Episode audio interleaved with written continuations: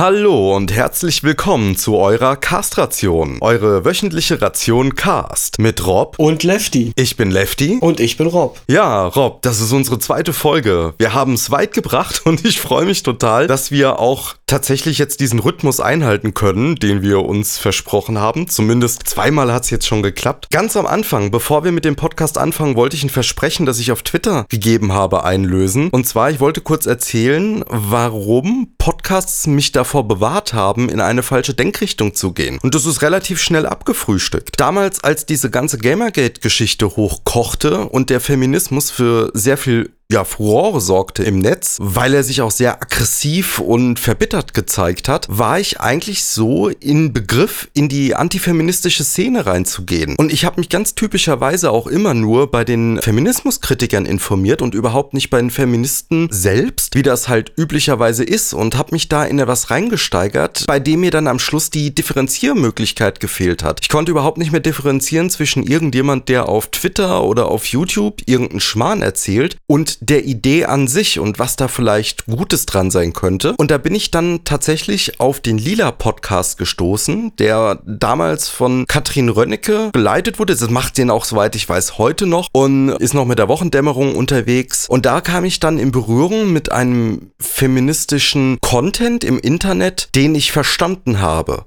Und der mich daran zweifeln ließ, ob meine Haltung dem Ganzen gegenüber überhaupt gerechtfertigt ist. Ich habe dann sehr viel reflektiert, sehr viel zugehört. Das ist ja das Schöne beim Podcast, man kann nur zuhören und nicht dazwischen brüllen, wie man das sonst in den sozialen Netzwerken macht. Und bin praktisch von dieser Schiene runtergekommen und fing dann an, die Leute kritisch zu beobachten, die ich eigentlich vorher als, ja, als Informationsquelle genutzt hatte. Was ich dann da fand, hat mir nicht gefallen, und so bin ich aus dieser Geschichte praktisch raus. gekommen und habe mich nicht so radikalisiert wie viele andere. Da bin ich unglaublich dankbar für. Ja, Podcasts können echt Aufklärungsarbeit leisten, und in meinem Fall hat mir das sehr gut getan. Ich wäre heute ein wesentlich dümmerer Mensch, wenn ich diesen Weg weitergegangen wäre. Vielen Dank an den Lila-Podcast, und ich glaube zwar nicht, dass die das hier hören, also sind, wir machen ja noch mehr. Also Haus eins ist ja da, der Dach, ähm, ja, das ist ein Unternehmen, ne? Dachverband ist vielleicht das falsche Wort, ist ja ein Unternehmen, was mehrere Podcasts mittlerweile betreut. Ähm, dafür werde ich ewig dankbar sein. Das hat mir wirklich sehr geholfen. Dankeschön. So, Rob, wie geht's dir? Mir geht's super. Ich bin sehr angenehm überrascht davon, wie gut die erste Folge gelaufen ist und äh, wie gut du das geschnitten hast. Äh, ja, danke. Und ansonsten? Fühlt sich gut? Fühlt sich wach? Fühlt sich fit? Ich fühle mich wach, ich fühle mich fit, ich bin nur ein bisschen erkältet. Ah, okay. Ähm, na, du weißt ja, wie mir die Neid gleich immer mit den großen Geschützen.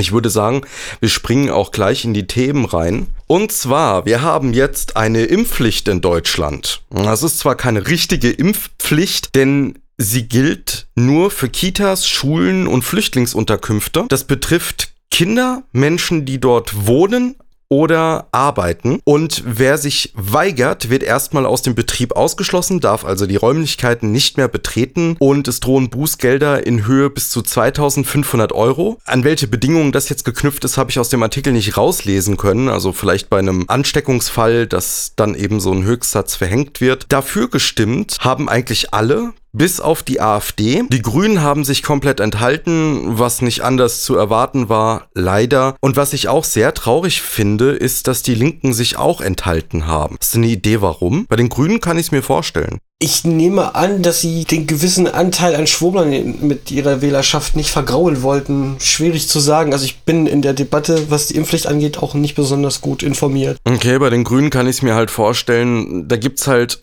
problematische Menschen und da gibt's seltsame Wähler, und ich glaube, dass man die ebenfalls nicht vergraulen wollte, weswegen man sich lieber enthalten hat. Die Abgeordnete Schulz-Asche sagte, dass ihr eine Impfstrategie, eine umfassende Impfstrategie besser gefallen hätte, was auch immer das heißt. Das ist für mich erstmal eine leere Floskel. Ich habe jetzt auch den Kontext nicht wirklich nachgeschaut. Die linken Politikerin Gesine Lötzsch sprach sich mehr für eine Impfwerbung in Schulen aus und hat gleich derailed. Und zwar mit den Worten, dass wenn Soldaten der Bundeswehr in Schulen werben können, warum sollten das dann auch nicht Ärzte für die Gesundheit tun können? Das löst aber das Problem nicht. Gut, jetzt geht ein Arzt in eine Schule und sagt, hey, unsere Spritzen machen Spaß. Und dann sagen die Kinder, nee, tun sie nicht. Und die Eltern sagen, nee, nee, dieses Gift kommt nicht in unsere Kinder und das Problem ist nicht gelöst. Wenn der Bevölkerungsanteil zu fünfundneunzig Prozent geimpft ist in einem Land, spricht man von einem umfassenden Impfschutz. Und in Deutschland sind es zweiundneunzig Prozent. Von allen Kindern, die in Bildungseinrichtungen sind, sind auch sieben Komma fünf Prozent nicht geimpft. Und das kann natürlich schon reichen. Es gibt natürlich Kinder, die können nicht geimpft werden. Entweder weil sie zu jung sind oder weil es das Immunsystem nicht hergibt. Vielerlei Gründe, warum Menschen sich nicht impfen lassen können. Und da sind die natürlich auf den sogenannten Herdenschutz angewiesen. Und ich finde das vollkommen richtig. Das ist eine gute Entscheidung. Da hat Spahn mal sich für was Gutes eingesetzt und alle Parteien, bis auf die Grünen, die AfD und die Linken, denen ist einfach zu gratulieren, dass sie das endlich mal auf den Weg gebracht haben. Dem kann ich mich nur anschließen.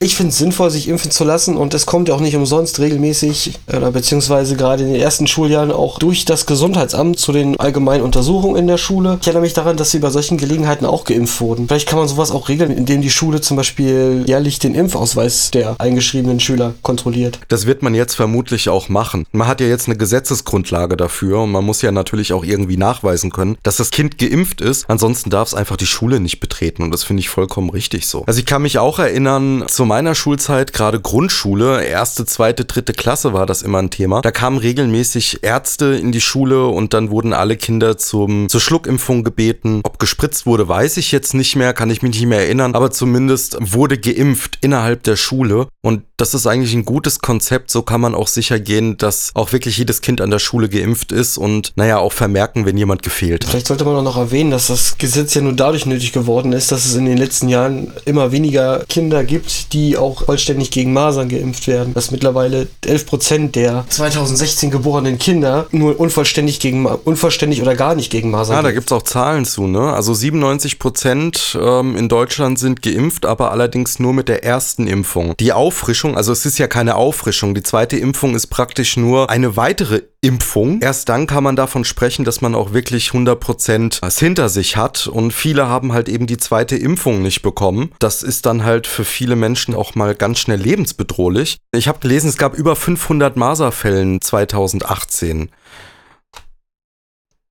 Ja, muss nicht sein. Kann man vermeiden. Und das nächste spannende Thema von dieser Woche ist, das erste Mal in der Geschichte des Deutschen Bundestages ein Ausschussvorsitzender abgewählt wurde. Und das war kein geringerer als Stefan Brandner von der AfD. Und zwar war das Maß wohl bei den anderen Fraktionen dermaßen voll, nachdem er den, die Verleihung des Bundesverdienstkreuzes an Udo Lindenberg als Judaslohn bezeichnet hat, dass man den jetzt einstimmig mit allen Stimmen aus den Fraktionen, außer von denen der AfD natürlich, aus dem Rechtsausschuss abgewählt hat. Aber der war schon von Anfang an nicht unumstritten. Er hat zum Beispiel sich Sachen geleistet, wie im Bundestagswahlkampf Heiko Maas das Ergebnis zumindest politischer Inzucht im Saarland zu nennen oder die F D P als wandelnde Matratze der Altparteienlandschaft zu bezeichnen. Der nächste Schlag, der gar nicht so lange her war, war dann, Stefan Brandner hat nach dem Anschlag in Halle-Saale von dem Stefan B. getweetet, dass er sich darüber beschwert, dass die Politiker vor Synagogen und Moscheen rumlungern, wenn die Opfer doch alle Deutsche seien. Und mit dem letzten Tweet hat er dann tatsächlich den Bogen überspannt und ist halt einstimmig aus dem Ausschuss abgewählt worden. Ja, das ist zu begrüßen, und das ist natürlich auch ein Riesenskandal, mit dem er sich dann wieder in die Opferrolle begeben kann, was auch passiert ist. Also ich habe ein Video von ihm gesehen, von irgend so einem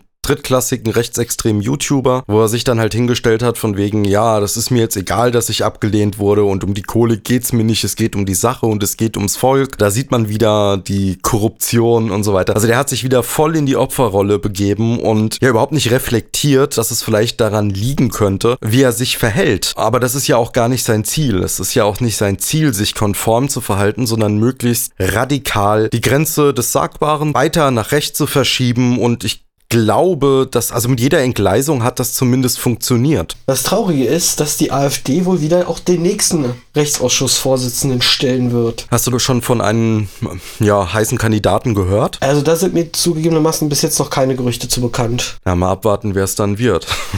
Aber ich bin mir sicher, dass man auch zur nächsten Personalie was finden wird. Da muss man bei AfD dann ja nicht lange suchen. Bleiben wir mal bei der AfD, und zwar bei Höcke. Höcke hatte den Verfassungsschutz verklagt. Und zwar ging es darum, dass der Verfassungsschutz die AfD bzw. den Flügel als immer extremistischer bezeichnet, und das hat Höcke nicht gefallen, und weil er sich da irgendwie Sorgen machte um das Wahlergebnis in Thüringen, die ganze Sache liegt wohl schon ein bisschen zurück, hat er vom Verwaltungsgericht in Köln geklagt. Die Klage ist abgewiesen worden, der Eilantrag ist abgewiesen worden und er hat bisher keine Beschwerde eingelegt. Jetzt kann der Verfassungsschutz ja den Flügel weiterhin als immer extremistischer bezeichnen, ohne dass da irgendwas passiert. Das hat das Kölner Verwaltungsgericht übrigens damit begründet, dass die AfD jetzt ein Verdachtsfall ist und dass die Bezeichnung nicht Höcke als Person trifft, sondern eben den Flügel im Gesamten. Aber darf man nicht Höcke sowieso schon einen Faschisten nennen laut Gericht? Ach, weißt du, weißt du, weißt du. Die klagen ja, also gerade Höcke ist ja wirklich sehr klagefreudig und das siehst du halt auch wieder daran. Den einzigen, den er nicht verklagt, ist Andreas Kemper und das hat natürlich Gründe. Andreas Kemper war ja derjenige, der ähm, die Sache mit Landolf Ladig aufgedeckt hat. Es wurde geprüft, es wurde vom Verfassungsschutz geprüft und selbst der Verfassungsschutz sagt, dass es eigentlich keinen Zweifel daran gibt, dass Höcke Landolf Ladig ist. Und der Punkt ist einfach, dass Höcke Kemper vermutlich nicht verklagt, weil dann über ein Gerichtsurteil die Beweisaufnahme startet. Und das will er natürlich um alles in der Welt vermeiden. Man kann das eigentlich als gegeben hinnehmen, dass er Landolf Ladig ist. Verschiedene Sicherheitsbehörden widersprechen dem nicht und sagen, dass es sehr wahrscheinlich ist. Einfach mal nach Andreas Kemper gucken. Ähm, Thilo Jung hat ein relativ langes Interview mit ihm geführt, das sehr gut und sehr empfehlenswert ist. Das kommt in die Shownotes. Guckt euch das bitte an. Da wird die ganze Geschichte nochmal aufgerollt. Höcke hat als Landolf Ladig für die Deutsche Stimme geschrieben. Das Parteiorgan der N P D, richtig? Richtig, für Thorsten Heise, einen der radikalsten Neonazis. Wohnt auch bei ihm in der Ortschaft, sind wohl Nachbarn. Ein Schelm, ein Schelm. Hat Landolf Ladig noch was anderes veröffentlicht? Es gab danach noch ein paar Veröffentlichungen, die Höcke aus der Schusslinie nehmen sollten, aber anhand der Sprache, die verwendet wurde, kann man da eigentlich von einem Fake reden, also tatsächlich. Die verwendete Sprache ist ganz anders, die Satzbildung ist anders, die Begriffe sind anders. Höcke benutzt auch Begriffe, die Landolf Ladig in seinen alten Texten bei Thorsten Heise benutzt hat. Die tauchen dann in den neuen Texten eigentlich gar nicht mehr auf. Also man kann davon ausgehen, dass die neueren Texte von jemand anderes verfasst wurden, nachdem die Geschichte an- hochkochte. Okay, das ist halt wieder ein Rückschlag für Höcke und wir freuen uns über jeden weiteren, den dieser Mann noch erleiden darf. Die Frage ist nur, wen interessiert das noch? Weil offensichtlich verliert er nicht an Sympathie, egal wie viel man über ihn aufdeckt. Nee, das nicht. Aber hier geht's auch nicht darum, Wähler irgendwie abzuschrecken. Die Wähler, die Höcke wählen, überzeugt wählen oder AfD wählen, trotz des Wissens, dass Höcke die Mitte der AfD darstellt, wählen ihn im vollen Bewusstsein, einen Faschisten zu wählen. Also mit jeder weiteren Enthüllung wirst du ihn nicht, ja, also wirst du die Wählerstimmen damit nicht runterdrücken können, das kannst du vergessen. Was man vielleicht irgendwann mal machen kann, damit, wenn man genug solcher Fälle hat, dass man dann entweder ein AfD-Verbotsverfahren anstrebt und wenn das nicht geht, zumindest die Person aus der Politik entfernt, darüber, dass er eben subversiv ist und ne, mit allen Argumenten, die man halt so haben kann. Vielleicht ein neues Parteiausschlussverfahren, irgendwas in der Richtung. Naja, mal gucken. Also es gibt ja verschiedene Methoden. Ich halte alle für sehr unwahrscheinlich. Das ist jetzt wirklich Kristallkugel. Okay, kommen wir von Höcke jetzt mal zu einem anderen rechtsextremen Fall. Und zwar wird das jetzt ein bisschen konkreter. Es geht um den Leak dieses Iron March Forums. Da hat T-Online recherchiert und ein bisschen was rausgefunden. Und wir müssen jetzt mal über die Atomwaffendivision reden. Der Begriff ist bestimmt schon mal aufgetaucht in dem einen oder anderen Artikel, den ihr gelesen habt. Ich gebe euch jetzt mal kurz was Historisches zu dieser Vereinigung. Die ist ungefähr vier Jahre alt und wurde im Süden der U S A gegründet, hat heute dort auch ungefähr achtzig bis hundert Anhänger. Die Anschlagsziele, also es geht hier um wirklichen, echten, angestrebten Terrorismus. Anschlagsziele sind Züge, Stromnetze, Infrastruktur und das Auslösen eines Bürgerkriegs, um das System zu stürzen. Und man bezieht sich da tatsächlich auf die historische Zeit der Nationalsozialisten. Also man möchte nicht einfach irgendeinen anderen Faschismus haben, sondern man möchte genau den Faschismus des zwanzigsten Jahrhunderts wiederbeleben. Und die haben bisher fünf Menschen umgebracht. Unter der Führung bzw. ein Guru dieser Atomwaffendivision U S A ist James Mason. Das ist ein siebzig Jahre alter Mann,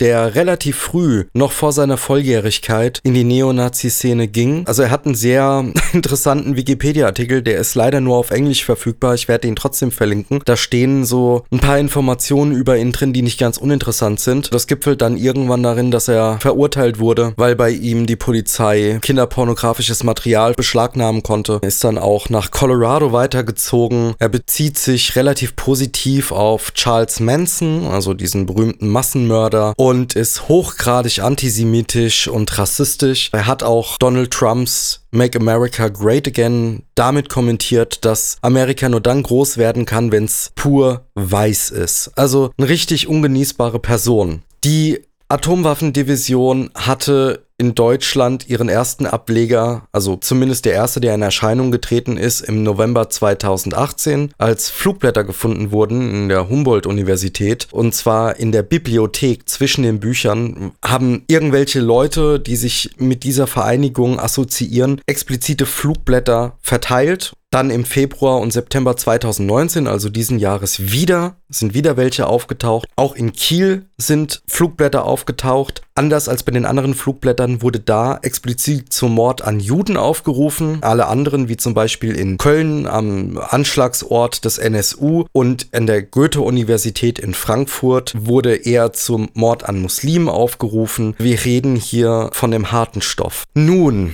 T-Online hat sich den Leak des Iron March Forums angenommen und ein bisschen recherchiert, ein paar Daten daraus extrahiert, mal geschaut, was man da so in Deutschland finden kann. Und sie haben tatsächlich jemanden identifizieren können mit vollen Namen, den sie natürlich abkürzten. Sie nennen ihn A.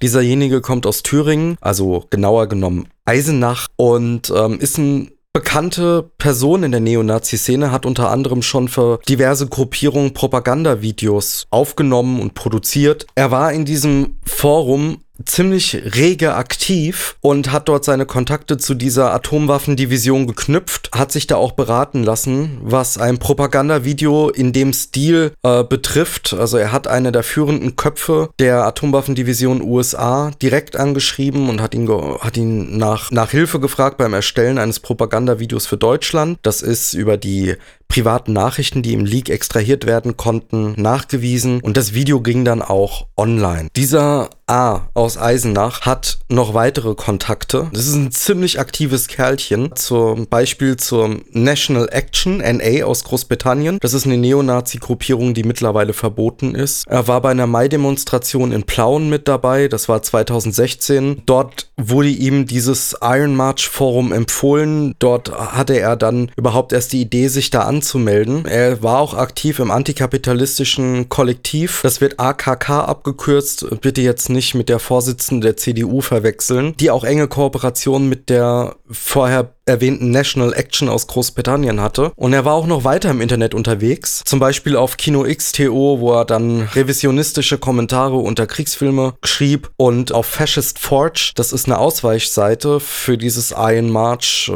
weiß jetzt nicht, ob die noch online ist. Auf Steam ist er auch aktiv gewesen in bestimmten Steam-Gruppen, zum Beispiel die einzig wahre N S-Gaming-Community. Das ist tatsächlich ein Eigenname, so nennt die sich. Darüber hat er Kontakte zu einem Neonazi aus N R W bekommen. Das konnte mit hinterlegten E-Mail-Adressen nachgewiesen werden. Dieser hatte sich auch in diesem Iron March Forum aufgehalten. Des Weiteren hat A.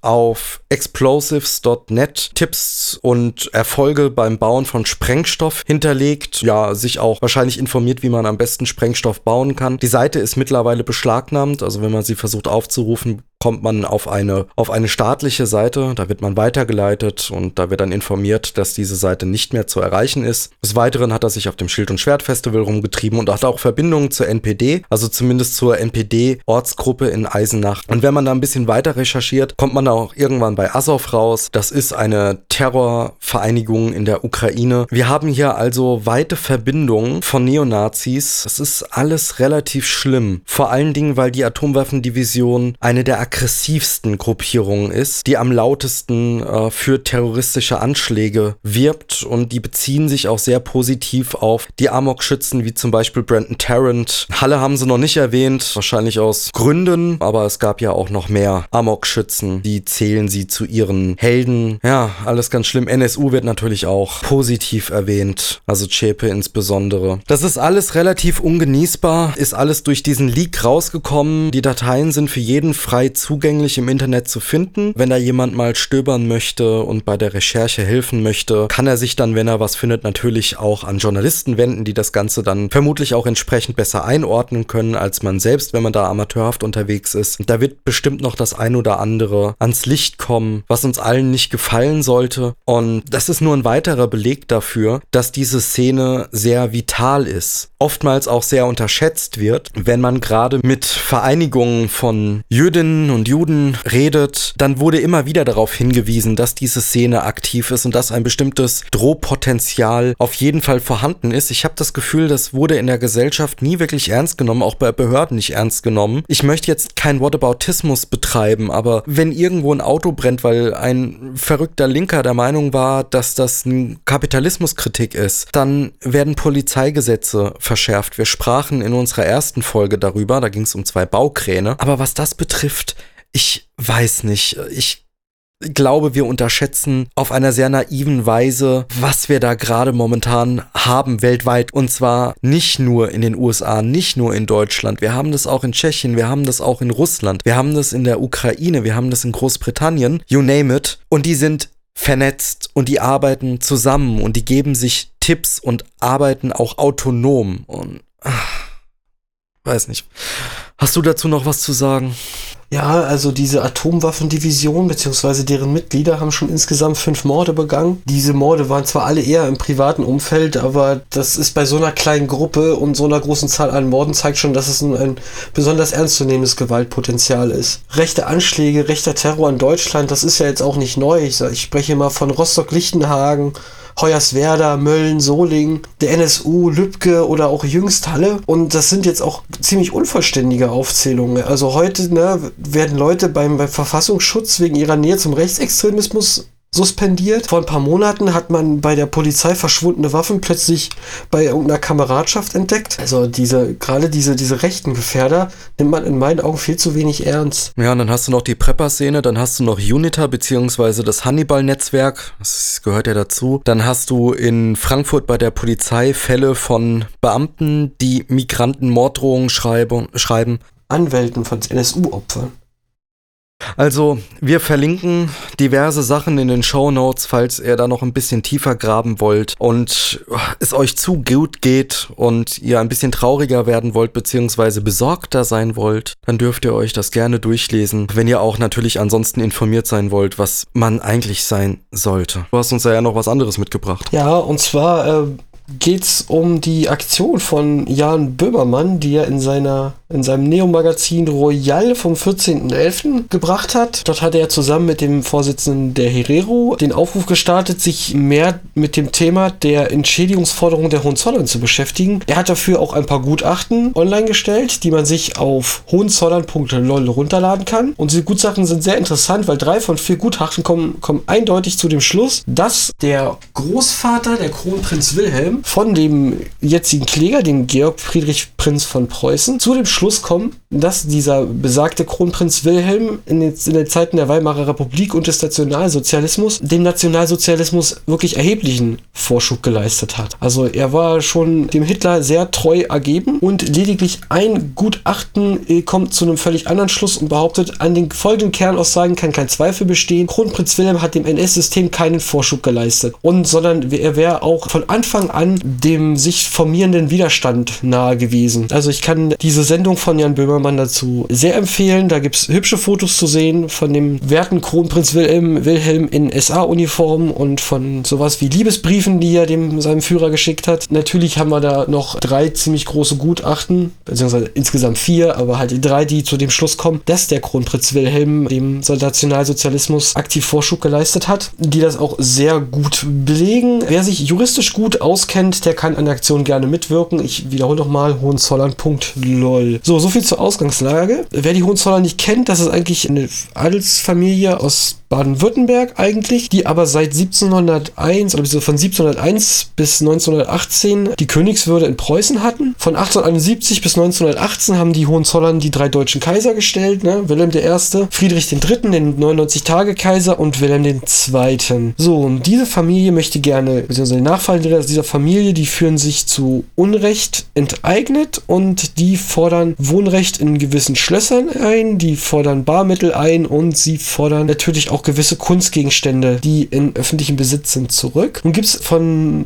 neunzehnhundertvierundneunzig ein Entschädigungsgesetz, das den enteigneten Adel grundsätzlich eine Entschädigung vorsieht, sofern Sofern diese Familien nicht dem Nationalsozialismus irgendeinen Vorschub geleistet haben. Sprich, ist diesem werten Kronprinz Wilhelm nachzuweisen, dass er dem Nationalsozialismus Vorschub geleistet hat, bekommt der liebe Prinz von Preußen nämlich nichts von dem, was er fordert. Das Gemeine daran ist, dass die Bundesregierung mit dem Anwälten des Georg Friedrich Prinz von Preußen doch tatsächlich verhandelt, um ihn zu entschädigen, während die Bundesregierung jegliche Verantwortung für die Völkermorde, die unter des, die während des Zweiten Deutschen Reiches, also während des Deutschen Kaiserreiches, begangen wurden, lehnt die Bundesregierung jedwede Verhandlung über Entschädigung ab. Also man möchte seinen alten Adel entschädigen, der das ganze Land erst in Brand gesetzt, in Schutt und Asche gelegt hat, der den Grundstein für den Zweiten Weltkrieg und die Nationalsozialisten gelegt hat. Den möchte man gern entschädigen, aber nicht die Nachfahren derer, an denen unsere Vorfahren schwere Massaker verübt haben. Da fehlen einem echt die Worte. Das ist an Dreistigkeit kaum zu überbieten und das ist auch so zynisch. Also die Bundesregierung verhandelt ja mit ihm. Das heißt, ihm wird ja noch nicht zugestanden und es sind ja auch Gutachten erstellt worden und drei davon fallen eher negativ für ihn aus. Wer die Folge gesehen hat, von dem Neo-Magazin Royal. Wir verlinken das natürlich auch in den Shownotes. Er kann sich ja mal den Anwalt angucken. Man soll Menschen ja nicht nach Äußerlichkeiten bewerten, aber der sieht schon sehr deutsch aus. Was können wir denn gesellschaftlich tun, um unsere Regierung dazu zu bringen,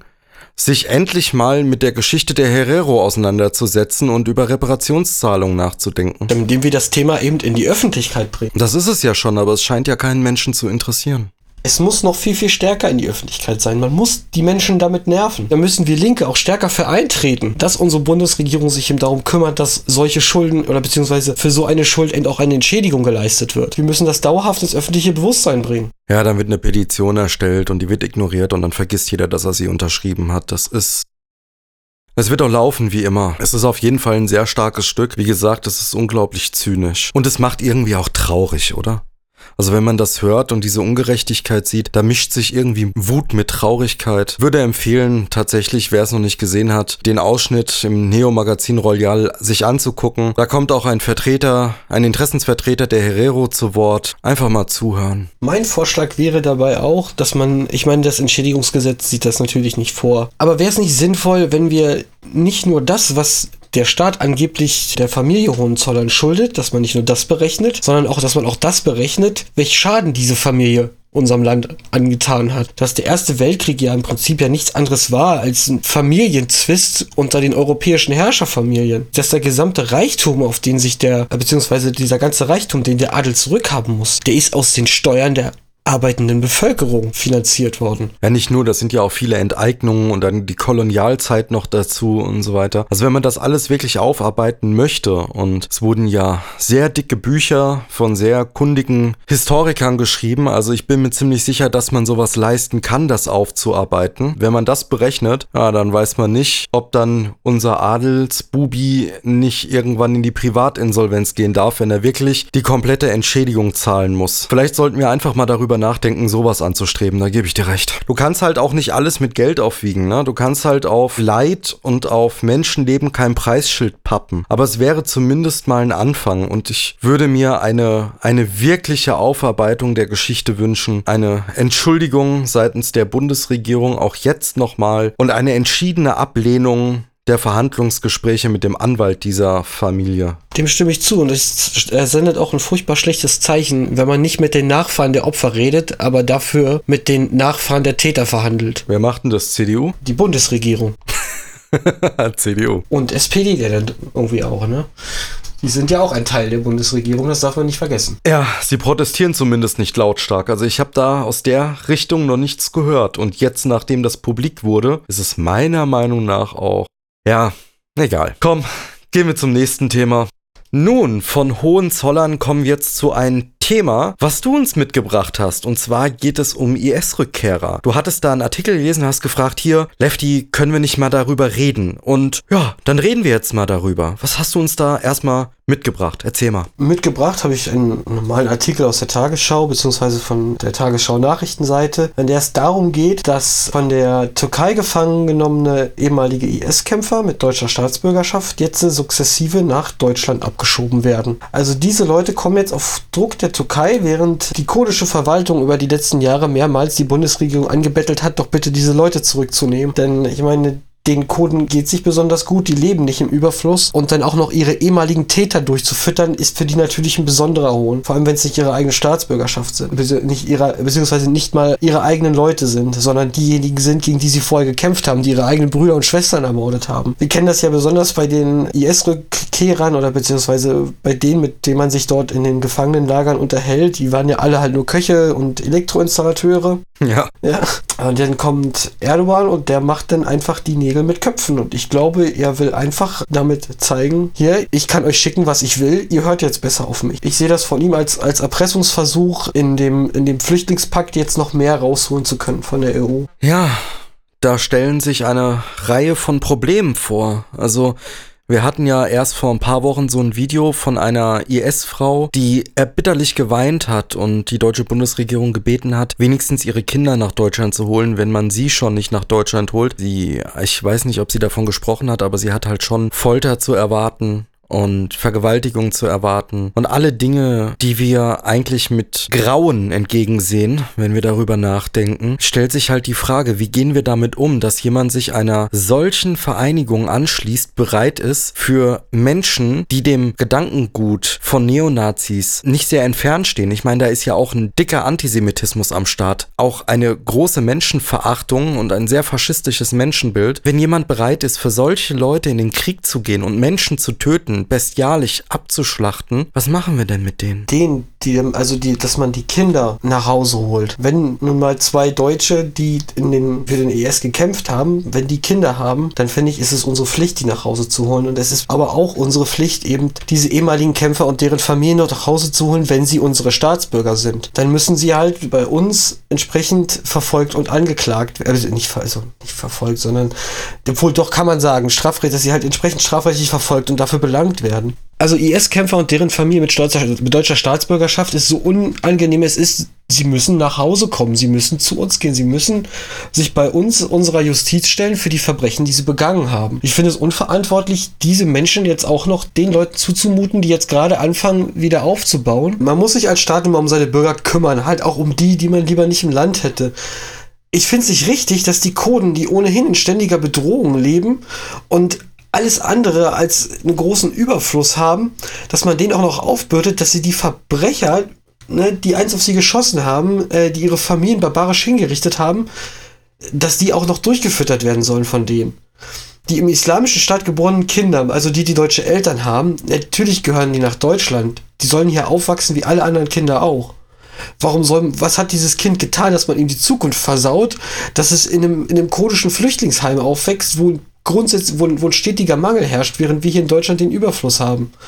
Die Behörden, die haben sich ja auch geäußert, dass die Rückkehrer geprüft werden und strafrechtlich verfolgt werden, wenn was gegen sie vorliegt oder man ihnen was nachweisen kann. Aber da stellt sich doch die Frage, warum hat man die nicht schon längst nach Hause geholt? Ja, da gebe ich dir schon recht, ne? Ich sehe halt das Problem darin, dass man diesen Leuten halt grundsätzlich erstmal nichts nachweisen kann. Also was du halt machen kannst, ist, du kannst sie halt verklagen, weil sie sich einer terroristischen Vereinigungen angeschlossen haben, aber sowas wie Morde und so weiter kannst du denen halt nicht nachweisen. Bis dahin laufen die halt frei rum. Was ich halt schon sagen muss, ist, I S-Frauen, die gehen ja nicht hin zum Kämpfen. Ne? Die schießen ja nicht. Nicht in deren Weltbild. Die sitzen halt wirklich zu Hause, kriegen Kinder und kochen irgendwas, weil das halt eine ganz patriarchale Struktur ist, die da herrscht, mit einem sehr altertümlichen Frauenbild. Dass die sich an irgendwelchen Erschießungen beteiligt haben, kann ich mir beim besten Willen nicht vorstellen. Und natürlich finde ich es richtig, dann diese Menschen nach Hause zu holen und vor allen Dingen die Kinder. Und dann kann man dann hier über Gerichte und übers Jugendamt entscheiden, ob die Kinder dann betreut werden, ob die Kinder in Pflegefamilien kommen oder ob sie halt weiter bei der Mutter aufwachsen und dann halt eben entsprechende ja, Kontrollen über das Jugendamt stattfindet. Da kann man dann nochmal über Personal der einzelnen Behörden dann diskutieren. Aber das ist halt erstmal etwas, womit wir uns als Staat auseinandersetzen müssen. Bei den Männern, weißt du, du hast vollkommen recht, das sind deutsche Staatsbürger und die gehören auch in Deutschland vor Gericht. Dann auch die höchste Strafe, die man da irgendwie juristisch nach Gesetzeslage geben kann. Aber ich tue mich bei den Männern ein bisschen, also wirklich ein bisschen schwer. Also erstmal die Verbrechen haben sie in Aus- im Ausland begangen, aber es gibt halt auch dort keine funktionierende Justiz, derer man sie einfach mal so übergeben könnte, dass man sagen kann, okay, ihr kümmert euch um die, die haben eure Leute massakriert, macht das mal. So,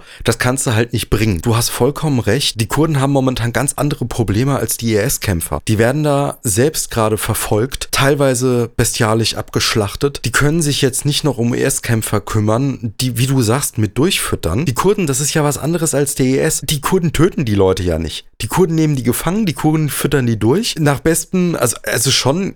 Ich würde schon behaupten, dass die da menschenwürdig festgehalten werden. Das findet halt beim I S nicht statt. Ich habe dazu keine Meinung. Also Frauen und Kinder, so abgedroschen das jetzt klingt, das kann ich für mich rechtfertigen. Bei den Männern aus rechtsstaatlicher Seite und aus rationaler Seite gebe ich dir da vollkommen recht. Aber irgendwas in mir wehrt sich da. Solche Leute mit so einem Mindset, ach, ich weiß es nicht. Also ich gebe dir insofern recht, dass natürlich auch viele, wenn nicht sogar der Großteil der Frauen beim Islamischen Staat Opfer sind. Aber es gab eben auch Frauen, die eben auch mit, beziehungsweise für diesen Islamischen Staat gearbeitet haben, als, als sogenannte weibliche Sittenpolizei und sowas. Und ja, klar. Bei einer Frau, die jetzt nach Deutschland zurückkehren soll, die von der Türkei zu uns abgeschoben wird, gegen die hat die Staatsanwaltschaft schon bereits einen Anfangsverdacht. Also gegen eine Frau, die zurückkehrt, wird ermittelt werden. Gegen was? Also was, was steht da im Raum? Äh, das war nicht genau aus dem Text zu entnehmen. Okay, also wie gesagt, ich kann mir nicht vorstellen, dass es sich da um Mord handelt. Man mag mich eines Besseren belehren. Wir werden nachher auch noch die E-Mail-Adresse nennen und wo ihr uns erreichen könnt, wenn ihr da was wisst. Lasst das gerne uns zukommen. Nichtsdestotrotz, ja natürlich... müssen die vor Gericht gestellt werden, ne? Aber das ist eben was anderes als irgendwelche Barbaren, die durch die, die durch die Welt wüten und Menschen bestialisch abschlachten, so. Natürlich haben die Frauen sich freiwillig angeschlossen und die tragen auch die Ideologie in sich, ne? Also es ist ja nicht so, dass die da von Anfang an Opfer waren oder so, das sind schon Täter. Aber das ist halt eben eine andere Sachlage. Und bei den Kindern brauchen wir gar nicht zu reden, da brauchen wir gar nicht drüber zu reden. Die müssen nach Deutschland. Ich finde das auch unverantwortlich, dass unser Staat sich da, ja, so schwer tut. Wenn die Mütter anbieten, so, nehmt wenigstens unsere Kinder auf. Ja, warum nicht? Dann bleiben die halt dort und man holt die Kinder zurück. Bin auch dafür, dass man die Frauen zurückholt. Bei den Männern, das ist, das ist tatsächlich wirklich rein emotional bedingt, warum ich da so hadere. Rechtsstaatlich hast du vollkommen recht. Also da gibt's nichts, das sind unsere Staatsbürger und um die müssen wir uns kümmern und warum sollten die Kurden sich darum kümmern, wenn das unser Problem ist? Weil die bei uns aufgewachsen sind und sich bei uns radikalisiert haben. Da gebe ich dir recht. Also, ja, aber ich kann, das ist schwierig, die dabei zu widersprechen. Also, ne, da was gegen zu sagen, aber ein anderer Bezugspunkt wäre vielleicht, also der deutsche Staat, der hat ja schon... Es wäre nicht das erste Mal, dass der deutsche Staat seinen eigenen Bürger im Stich lässt. Ein anderes gutes Beispiel ist auch Murat Kurnaz. Und ich finde, der deutsche Staat, der sollte und er muss Verantwortung für seine Bürger übernehmen. Auch halt für die, die wir nicht, die wir lieber nicht in unserer Gesellschaft haben möchten. Zu Murat Kurnaz, falls jemanden da gerade die Erinnerungen nicht so hochkommen möchte, das war der Fall des Deutschen, der in Guantanamo gefangen gehalten wurde und nach allem, was wir wissen, lag eigentlich überhaupt nichts gegen ihn vor. Der ist da einfach reingesteckt worden, der deutsche Staat hat sich nicht um ihn gekümmert, obwohl die Bundeswehr auch teilweise vor Ort war und es bekannt war, dass er dort ist. Ich denke, dass wir mit den Leuten aus dem I S, die nach Deutschland zurückkommen, dass wir mit denen umgehen können, dass wir es schaffen werden, mit denen fertig zu werden. Es wird sicherlich nicht leicht werden und die Aufarbeitung wird lange dauern, aber schlussendlich glaube ich, dass wir das verkraften können, wenn diese Menschen nach Hause kommen. Ob sie es jetzt verdient haben oder nicht. Dann gehen wir mal weiter. Ich würde jetzt gerne noch schnell on the fly ein Thema ansprechen, bevor wir noch zu unserem Rausschmeißer kommen, und zwar Hongkong. Da geht's ja gerade drunter und drüber. Mittlerweile ist es ja so, dass sich die Protest- Bewegungen in Unis organisiert, also Unis besetzt, dort auch lebt und äh, entsprechend den Widerstand vorbereitet. Mittlerweile wird auch mit scharfen Waffen gegen die Polizei geschossen, also da sind Pfeile unterwegs. Ähm, äh, ich habe ein Bild gesehen von einem Polizisten, der einen Pfeil ins Knie bekommen hat, und jetzt bitte nicht aufgrund des Internet-Memes lachen, auch wenn ich es gerade selber tue. Das sah nicht schön aus, deswegen werde ich die Quelle auch nicht verlinken. Ich würde da momentan schon von einem Bürgerkrieg sprechen, das ist nicht mehr einfach nur nur eine Protestbewegung, weil ich habe jetzt einen Tweet gesehen, dazu muss ich vorweg sagen, es ist noch nichts bestätigt, aber da gehe ich gleich nochmal drauf ein. Angeblich ist in den Tränengasbehältern Blausäure gefunden worden. Also Blausäure, für diejenigen, die es nicht wissen, ist zum Beispiel auch ein Hauptbestandteil in Zyklon B. Das ist das schreckliche Vernichtungsmittel, das in, in der Nazi-Zeit verwendet wurde, um alle Menschen umzubringen, die man nicht haben wollte. Und Blausäure ist da der Hauptbestandteil. Ähm, es ist hochgiftig, absolut tödlich. Ich habe halt ein kleines Video gesehen auf Twitter, da ist jemand mit einem Messgerät über so einen, Tränen, so einen dampfenden Tränengas Gasbehälter rübergegangen. Das Gerät wurde hyperaktiv, allerdings konnte man nicht genau erkennen, beziehungsweise reicht meine Expertise nicht aus, um sagen zu können, was dieses Gerät eigentlich misst, und auch das Display ist nicht gut zu erkennen, weil es doch stark verpixelt ist. Derjenige, der das Video hochgeladen hat, beziehungsweise geteilt hat, schrieb, dass äh, hohe Konzentrationen von Blausäure gefunden wurde, die auch über den Saturierungsgrad der Luft hinausgehen, also das wären auf einem Meter ungefähr, ähm, was stand da, dreißig Parts per Million. Ja, also falls ich das bestätigen sollte, ihr wisst mehr, um das nochmal zu sagen, wir nehmen sonntags auf, Dienstag wird's veröffentlicht, vielleicht wissen wir da auch schon mehr darüber, ob das stimmt oder nicht, und haben eine reliable, reliable Quelle dafür. Und falls das stimmen sollte, dann hat das einen neuen Grad an Eskalation erreicht, was da momentan gerade stattfindet. Weil dann geht nämlich die chinesische Regierung, beziehungsweise die Hongkong, die Hongkonger Regierung mit Giftgas gegen ihre Bevölkerung vor, mit chemischen Kriegswaffen. Und das wäre absolut schlimm. Nun, es ist ja, wie gesagt, wie du schon sagtest, bisher noch eine unbestätigte Meldung. Sollte es sich als wahr herausstellen, wäre das natürlich schon, schon ein Fall, der auch international zu verurteilen wäre. Also wir sehen ja jetzt momentan gerade, dass wir eine Bewegung haben, die mit Zähnen und Klauen an ihrer Demokratie fast festhält. Wir sehen China, wie sie versuchen, über Gesetze immer mehr Einfluss in Hongkong zu gewinnen. Alleine dieses Auslieferungsgesetz ist ja wirklich ein krasser Einschnitt in die demokratische Entfaltungsmöglichkeit der Bevölkerung. Und Hongkong ist klein und China ist groß und hochmilitarisiert. Ich glaube nicht, dass das gut für Hongkong ausgeht, wenn das noch weiter eskaliert. Also ich kann mir nicht vorstellen, dass diese Widerstandsbewegung aus Hongkong gegen China bestehen kann, wenn die da wirklich mit voll Militär reingehen. Aber um mit dem Militär reinzugehen, muss die Hongkonger Regierung erst die chinesische Regierung drum bitten. Von alleine darf die Volksbefreiungsarmee nicht da tätig werden. Mm, bist du dir da sicher? Also glaubst du, dass China nicht irgendwann sagt so, ey, Hongkong, jetzt reicht's mir. Wir gliedern euch jetzt unter Zwang ein, wenn's sein muss. Weil alles, was da stattfindet ist, stattfindet, ist ja im Sinne Chinas. Auch was von der Hongkonger Regierung stattfindet, ist im Sinne Chinas.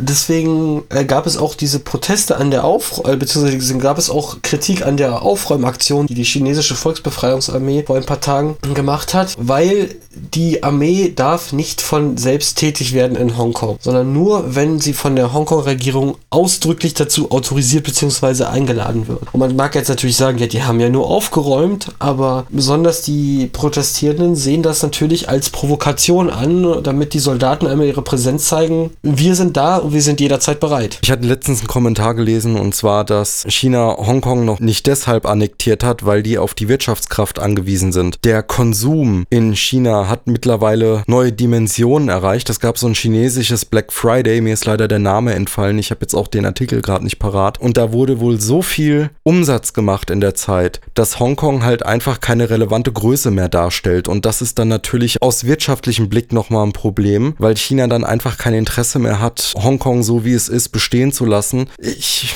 weiß nicht, das sieht einfach nicht gut aus. Okay, kommen wir jetzt mal zu dem Rausschmeißer, und zwar es geht um, wir sind im Internet, Pornos. Pornos. PayPal hat die Kooperation mit Pornhub eingestellt, beziehungsweise es wurden halt sämtliche Zahlungsweiterleitungen eingestellt, was vor allen Dingen die Darsteller trifft, vor allen Dingen die Frauen trifft. Es ist aus dem Artikel, der im Spiegel veröffentlicht wurde, für mich nicht nachvollziehbar, Warum? Also PayPal argumentiert da mit Formalien, das kann ich mir ja nicht, aber das kann ich mir überhaupt nicht vorstellen, dass das wirklich der Grund ist. Ich glaube, dass es da eher um ein bestimmtes prüdes Frauenbild geht, womit ich ein Problem habe. Und ich wurde auch auf Twitter daraufhin angeschrieben, dass das halt nicht so einfach ist und dass man da ja mit Zwangsprostitution zu tun hat und mit Notlagen von Frauen. Ich glaube, dass wir ein ganz altes Bild von Sexualität haben. Und zwar, dass Sexualität ein Grenzüberschritt ist und wenn sich eine Frau entscheidet, ihre Sexualität auszuleben und die öffentlich auszuleben und dann auch gerade in Pornografie auszuleben, dass das immer als ein ja, als etwas Unterdrückendes gewertet wird und nicht als etwas Befreiendes. Und da habe ich einen ganz anderen Blick drauf. Der Körper einer Frau gehört einer Frau. Und wenn sie sich entscheidet, eben nicht irgendeinen Mistjob anzunehmen, sondern einen Job anzunehmen, mit dem sie sich erstmal sexuell entfalten kann, vielleicht mag sie das ja, was sie da macht. Es gibt ja verschiedene Arten, Sexualität zu leben und auch noch gleich Geld zu, zu verdienen, dass man davon gut leben kann, dann finde ich das unproblematisch. Und man darf ja nicht vergessen, auf Pornhub gibt es ja verschiedene Formate und im Spiegelartikel wird, also argumentiert Pornhub damit, dass vor allen Dingen diese, ja, weiß nicht, so, so eine Model-Geschichte da getroffen wird. Das wird wahrscheinlich auf diese Webcam-Shows abzielen. Da bricht halt momentan eine Zahlungsmöglichkeit für die Darstellerinnen weg, die völlig autonom arbeiten. Also das ist ja nicht so, dass da irgendein Zuhälter dahinter steht, der die Frau jetzt vor die Kamera schleift, sondern das sind meistens Frauen, die sind selbstständig, die teilen sich ihre Arbeit selbst ein, die teilen sich ähm, selbst ein, wann sie live gehen, wann sie nicht live gehen und vor allen Dingen, was sie machen und was sie nicht machen. Das entscheiden die vollkommen autonom. Das ist eine Selbstständigkeit. Und was jetzt für diese Frauen ansteht, ist, eine neue Möglichkeit zu finden, Geld von Pornhub zu empfangen. Und da werden Kryptowährungen mittlerweile, ja, sind da im Gespräch, was natürlich technisch wieder eine erweiterte Hürde darstellt. Ich weiß nicht, ob da jeder so einfach in dieses System reinfindet und dann werden dann auch viele wieder ausgeschlossen. Und ich kann mir auch vorstellen, dass man das nicht über eine normale Bankverbindung machen möchte. Ein weiteres Problem ist, wenn Pornhub ein, wenn Pornhub eine eigene Kryptowährung einführt, muss diese, muss ich ja irgendwie meine richtige Währung in diese Kryptowährung konvertieren können. Und wenn sich die großen Bezahldienstleister nun weigern, Pornhub zusammenzuarbeiten, hier ist es dann wieder schwierig. Die Frage, ob dann so eine eigene Kryptowährung da tatsächlich überhaupt irgendwas bringt. Und wie du das sagtest, da ist natürlich jetzt besonders dieses Pornhub-Model-Programm von betroffen. Das sind jetzt nicht mal unbedingt jetzt diese Werbeeinnahmen von den etwas größeren Studios, die dann natürlich auch mal etwas kürzere Clips posten, die sind davon nicht betroffen, sondern tatsächlich, es sind die Amateure. Die Selbstständigen. Genau. Oder auch die, die Studentinnen, die Studenten, das Pärchen, was ich eben äh, so eine kleine Mark noch dazu verdienen will damit. Ich kann das ja verstehen, dass wir zwanzig neunzehn immer noch der Meinung sind, dass das Schmuddelkram ist und dass da irgendwelche, weißt du, mein Körper ist mein Tempel und der muss halt unberührt bleiben. Ich sehe das halt überhaupt nicht so. Wenn eine Frau der Meinung ist, sie möchte das machen und möchte damit Geld verdienen, dann sollte sie das tun können, ohne in der Gesellschaft dafür geächtet zu werden. Ich finde, PayPal macht da etwas ganz Fatales, weil das vor allen Dingen eben Frauen trifft, die so die Möglichkeit haben, sich zu finanzieren und möglicherweise anders nicht die Möglichkeit haben, sich zu finanzieren, weil sie eben Studentinnen sind oder sonst irgendwas, ne? Wir dürfen ja nicht vergessen, die Studienkredite sind ein richtiges Problem in den U S A. Deswegen redet man auch, äh, also Bernie Sanders redet ja immer wieder gerne davon, dass das auch, also dass es da einen Schuldenschnitt geben soll, wenn er gewählt wird. Das ist nicht so einfach. Ja? Und diese Kryptowährung, da ähm, hast du mich falsch verstanden, die wollen keine eigene Kryptowährung einführen, sondern sie wollen eine schon etablierte Kryptowährung benutzen und das war auch nur als Idee, also die suchen momentan andere Möglichkeiten, das Geld zu überweisen. Ich finde das nicht in Ordnung, vor allen Dingen, weil man damit Menschen trifft, die das Geld vielleicht einfach brauchen oder einfach Lust haben, in der Branche zu arbeiten. Und nochmal, das ist keine Zwangsprostitution, die da stattfindet. Das sind Frauen, also es geht halt mehrheitlich um Frauen, die das selbstständig machen, autonom, selbstbestimmt entscheiden, was sie machen, wie weit sie gehen, mit wem sie kommunizieren, mit wem sie nicht kommunizieren. Das ist eigentlich im Prinzip eine emanzipatorische Arbeit, die da stattfindet. Ja, und man kann mit seiner Mastercard und mit PayPal kann man Waffen kaufen, um Leben zu zerstören, aber Man tut sich schwer bei Dingen, die Leben erschaffen, um es mal jetzt ganz Leben. polemisch auszudrücken. Okay. Wie viele Frauen da jetzt Kinder empfangen haben, beziehungsweise ähm, schwanger wurden bei solchen Drehs, sei mal dahingestellt.